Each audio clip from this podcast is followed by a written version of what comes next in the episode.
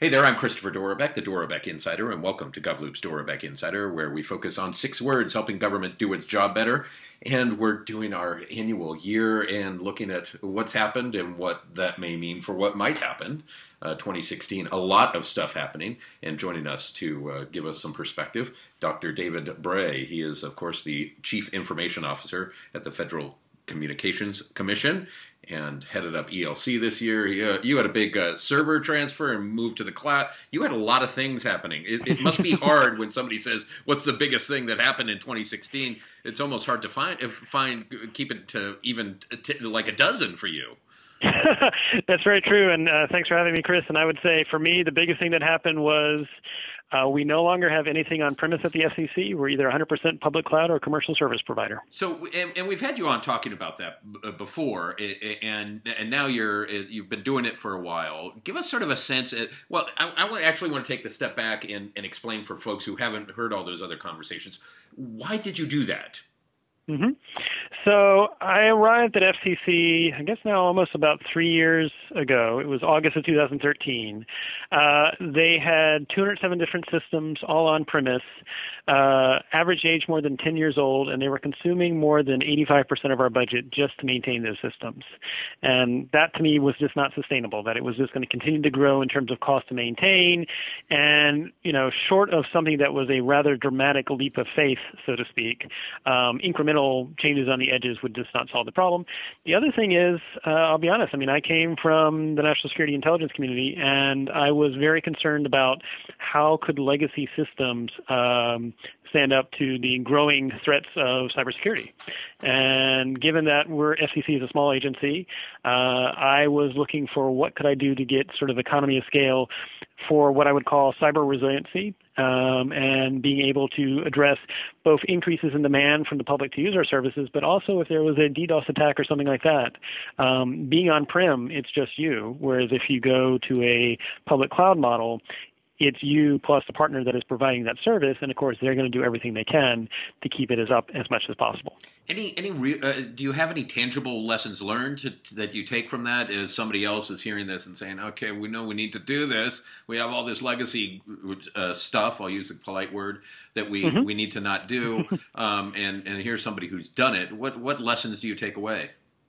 So first and foremost. Uh, open up the conversation to as many people as possible in your organization. Get their input as to what I did in my first month was put big posters that said what's our strengths, what's our weaknesses, what's our opportunities, and what's our threats, and said anybody can come by and write on in what they think it is, and then we'll have an open discussion later. And so after 30 days, we all got together, and I actually just led the discussion through. I could ask questions. I couldn't impose my own view, but I really wanted to understand what they thought our strengths, weaknesses, and opportunities and threats were.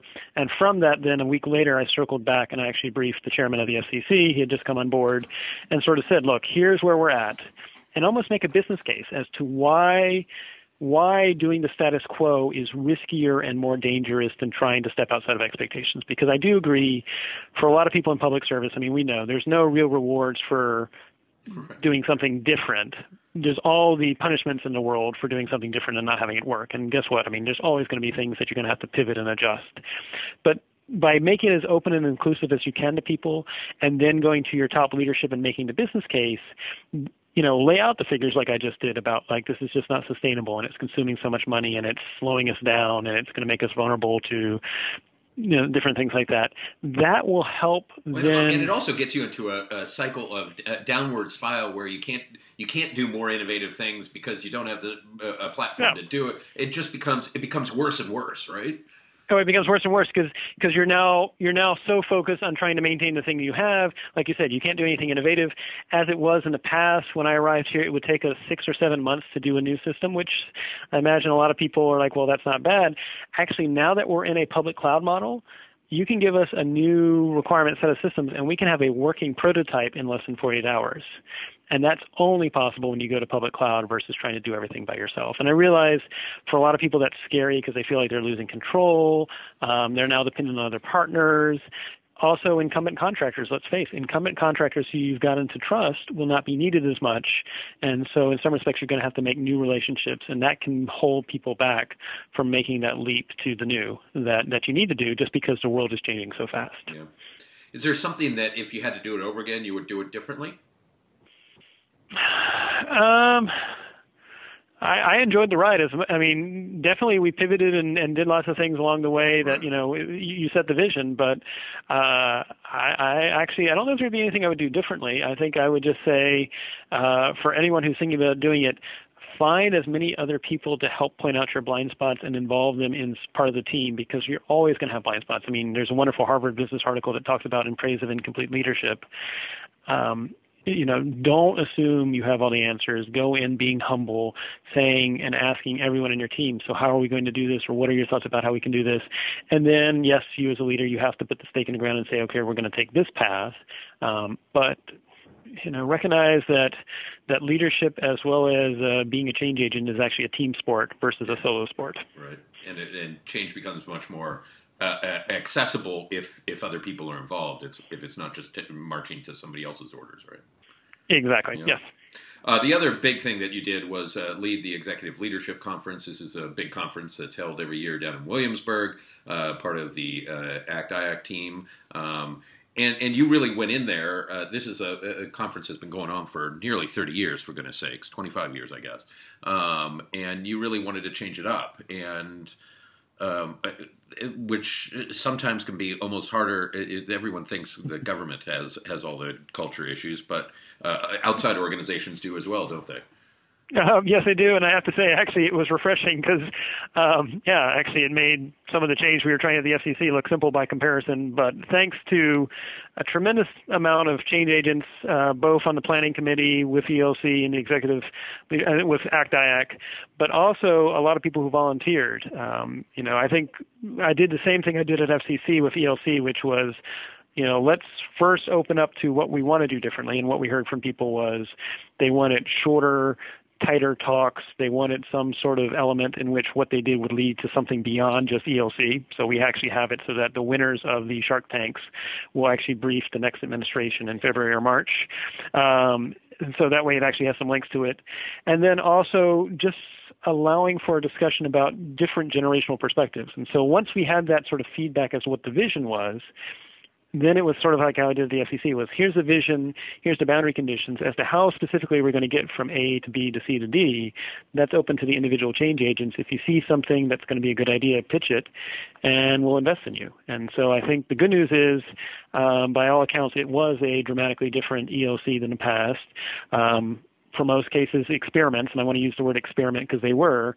Most of the experiments worked, um, and so hopefully that'll serve as a um, almost sort of like a signpost for the next time they do the executive leadership conference to consider what other types of experiments they want to do with the conference format for next year. Yeah, it's it, this it, this is a conference, and and as somebody who does a lot of conferences and, and does a lot of events, I think these are very important. And is writing a book about how to moderate, for goodness sakes. Um, I think I think these are important places because it gets you talking to people outside your people you don't talk to every day. So it's it's really that uh, almost uh, fertilizer for your brain, right? It gets you gets you thinking in ways and gets you excited about uh, uh the possibilities of what can happen. And uh, and that's why I've always thought these were important. But I know these take a lot of time. Having worked on ELC for a number of years, why did you decide that this was worth your time, energy, effort? Um, so yeah, I have to admit, when they first came and circled to me, I was like, "Wow, I'm kind of really busy at the FCC." Right. But I have a day job. and, and and of course, I, I think my wife is probably looking at her watch, saying, "At what time is David going to come home today?" But um, but I think it it.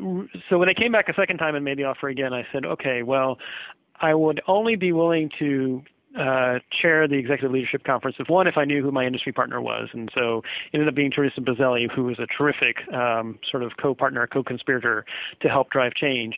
But then two, I said I would only do it if they promised that 50% or more of the speakers we invited were women, uh, 25% or more were individuals from out from outside the DC area, and 25% or more were Gen X and Gen Y. And they said yes. And so sometimes, and I, I'm reminded of, I had a great mentor who back in 1998, um, I had, I had, I had become a little disillusioned with trying to drive change back in 1998. And that's a story. If we want to dive into it, we can. It was in South Africa and reporting on HIV AIDS. But, um, he said, remember, you can always drive and create more change as an insider than you can as an outsider.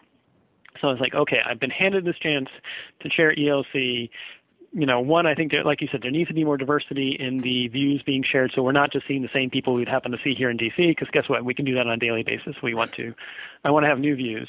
And then two, um, I mean, I really think, I mean, we are living in a period of exponential change in which there's at least four, if not five different generations in the workforce. All of their different views have merit, and what we really need to do is actually address that conversation. So we don't just say, well, millennials are the best thing since sliced bread, which, you know, they have some merits, but there's also to recognize the boomers have perspectives, the lost generation has perspectives, uh, Gen X and Gen Z. And so it was a chance, I think, to try and give things forward uh, for the conversations that need to happen. And the good news is, uh, looking back, one, we were at a record, uh, near record for the past uh, few years in terms of um, signups for ELC, and more than 25% of the attendees, it was their first time ever attending the conference. Wow, awesome. Um, and, and, I and I and I heard a lot of good stuff coming out of it. Just trying different things and, and, and yet doing it in a way that people felt comfortable that they knew what was going on. And sometimes that can be the hardest thing is uh, communicating what the changes are, so you all can keep going in the same direction, right? Yes. Oh, like all things, um, I'm a big believer of tell people about the changes that are coming, tell them again, and then remind them of the changes you're doing. But even then, um, especially if, like you said, the conference has been going on for 25, almost 30 years, yeah. there was a rhythm that people were used to that we were very intentionally stepping out of. Um, however, as, as you know, and I know that I, I've said, is that part of leadership is stepping outside of expectations and then managing the friction that comes as a result of it. And so this was calculated a bit on our part, which was some of the things that we really wanted to do that were so far out there. We're like, yeah, we probably couldn't do that for this first year, but we we thought that the experiments we were running, that they would be different enough but close enough that people would still be able to see some sort of semblance to what they were doing. And and like all things i'm willing to take the friction or take the hit, hits and be that human flak jacket for someone that says well that was different than what we did last year and i want to go back to the way we did last year and that's okay. They're entitled to that opinion. And that type of feedback I think overall will make better conferences. And, and, and again, the whole point of the conferences is not the conference itself, in my opinion. It's about, like you said, the diversity of ideas because there is no textbook for where we're going with public service. I mean, I mean, cloud, in my opinion, is just the appetizer. And now really is about how are we going to use AI to help make public service deliver services um, faster, more timely, um, more fair in some cases too. If you know what the algorithm is doing and that algorithm is transparent, um, it can be more fair to people. Um, same thing with the Internet of Things.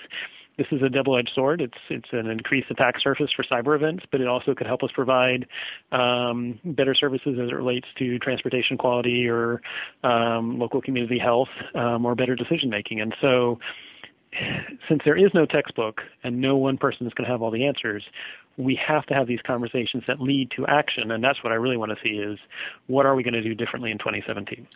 And as we do pivot towards 2017, uh, certainly uh, it, I, I, feel like we're continuing a theme of change, and certainly uh, people may have heard that there was an election that went on, and at least one of my big me- uh, one of the big messages that came out, well, I guess ringing like a, a big you know 20 foot sign was people want change, and and as a person who follows government very closely, that has to ring true to you too. I, I would imagine.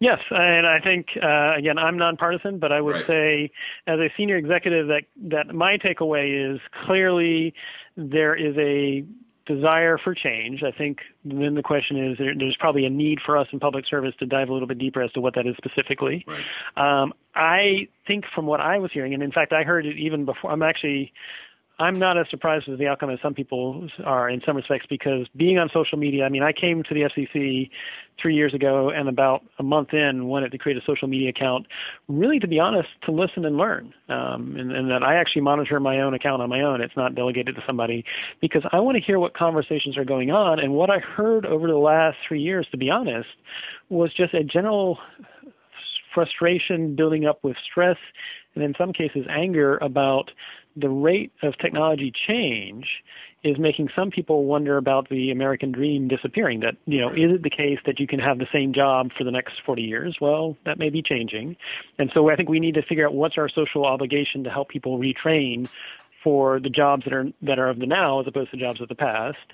And then also about uh, education, that, that a college degree or a high school degree is not going to be sufficient for life. You're going to have to do retraining along the way. And then finally, um, I mean, the, the, the reality is since 2001, more than 50% of the companies that were on the S&P 500 are no longer listed because they either went bankrupt or they fell off the list or for other reasons. And so, you know, not only is the promise of having a job, the same job for life disappearing, or that education in your youth is sufficient for life, but then organizations are coming and going at a faster clip too. And I think that's creating just a sort of question about, you know, where are we going as a nation and where are we going as a world? So as you uh, sit there at the FCC, what you you've done a bit, your big server. Does this just allow you to do many more? Uh, allows you to think of the world in a whole different way as you look into the year ahead. Yes, in fact. Uh, uh, one of the additional reasons why we made the jump to public service, uh, sorry, public cloud and to uh, commercial service provider is really thinking about. I mean, I'll be honest.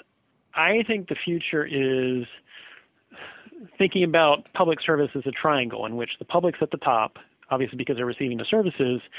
Private sector partners are an important leg of the triangle, as are government professionals, but that you know, if I want to be controversial, I'll say that the word government was a 20th century term that is increasingly out of date. What we really want to talk about is public service, in which the public can receive services, but if they want, they can also provide inputs and feedbacks that help with the delivery of public services better. Uh, we also need to look at the private sector. There's a lot of things now that in the past private sector couldn't do, but now because packet latency between New York and DC is not three days, but is now milliseconds on the internet, we could actually have some of those things done. I mean, when we fought World War II, it's not like government stood up and said, you know what, we're going to build all the planes and the aircraft carriers by ourselves. I mean, that would have been silly. And I think in the past, there were a lot of homegrown legacy systems that we did because that was the state of the art in the 80s and the 90s. I don't think that's the case now. And I actually, one of the things that I've been raising as a question that I think is how much of what we do in public service, quite frankly, can reuse commercial cloud services so we're not in the business of writing custom code because guess what? That's not our skill set. We really should save writing custom code as a last resort. And, and it feels like uh, I mean, as uh, the, the HRs, the, the people you have to work with over the coming years is going to evolve. I think a lot. You know, as people just finally decide to retire, the tsunami may finally be happening, and we saw some numbers that reflect that in 2016. Uh, the, the how you do work is also feels like it's changing and evolving. Oh yes, and in fact, I would well, I would love to run a pilot or experiment in which we stop hiring people for a specific government agency and instead hire them for their skill sets and then almost like they almost operate like a consultancy model where they have to have billable hours across different departments and agencies and maybe initially they're 100% at one to get their feet wet. But if you're really good at say helping um, helping create public facing services regarding i don't know um, better delivery of services as it relates to transportation that might be great for department of transportation but i imagine there are other other parts of the public service that we do where that same skill set could be used and so why can't you float across it as opposed to well okay you've now done your job here now you got to twiddle your thumbs and maybe apply for a usa job process and maybe six or nine months later right. take another assignment so doing things like that i'd also like to see quite frankly i mean we don't actually have a map of what the different workers in public service are doing. So, what if we actually did a very quick survey that said, this is optional. You don't have to respond if you don't want to, but just give us the top five things you did in the last month and give us the .gov email addresses of the people you worked on doing it. Optional again. You don't have to do it if you don't want to. Obviously, if you're an undercover DA agent, don't need to respond.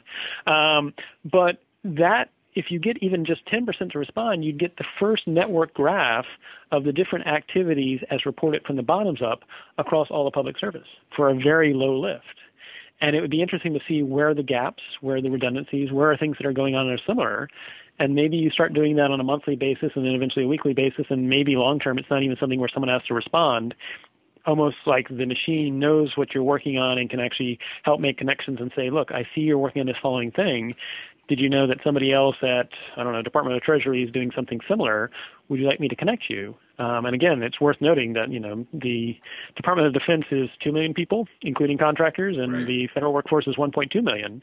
We are the largest organizations, um, and in terms of how to fund it, uh, the, the, most depressing statistic is I've heard that just human resources IT, HR IT alone at the Department of Defense, it's 11.5 billion dollars a year.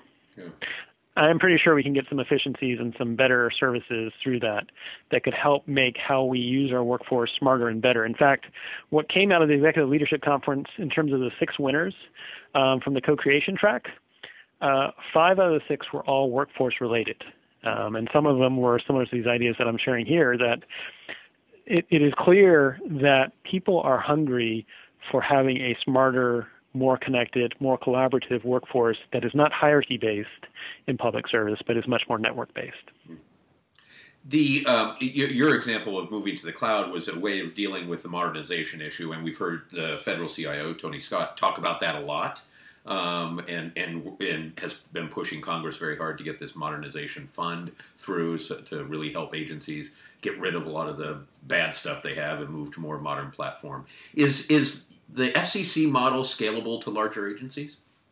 I think so. I think uh, with larger agencies, I mean, the same model we did, which was identify first a few cases where you can show to your leadership, you can show to your enterprise that this is possible. That's that I think is textbook to anybody. Uh, and then in terms of where we made the dramatic Operation Server Lift, that might be a little bit harder if you're a very large agency like Department of Defense. But if you actually break it down to individual components or services, you could have each one of them running on a different timetable, uh, and I think that would be useful.